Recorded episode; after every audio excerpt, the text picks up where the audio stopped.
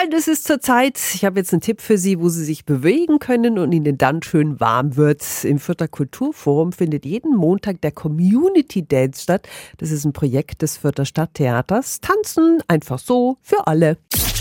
365 Dinge, die Sie in Franken erleben müssen. Guten Morgen an Yvonne Swoboda. Sie ist die künstlerische Leiterin des Projekts Brückenbau und veranstaltet den Community Dance. Einen schönen guten Morgen. Ich möchte am Montag also zum Community Dance. Was erwartet mich da? Also beim Community Dance kommt man um 19 Uhr ins Kulturforum und es erwartet einen eine Stunde gemeinsames Tanzen Elemente des modernen Tanzes spielen eine Rolle, aber es geht nicht um Tanztechnik, komplizierte Schritte oder Choreografien, sondern es geht um die Bewegungsfreude, um den eigenen Bewegungsausdruck. Und zu welcher Musik wird getanzt? Also musikalisch ist es sehr, sehr bunt gemischt. Das geht von klassischer Musik über Weltmusik.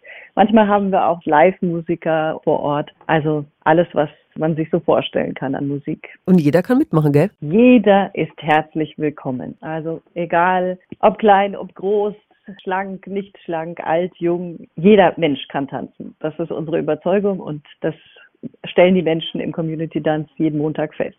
Cool. Vielen Dank an Yvonne Swoboda.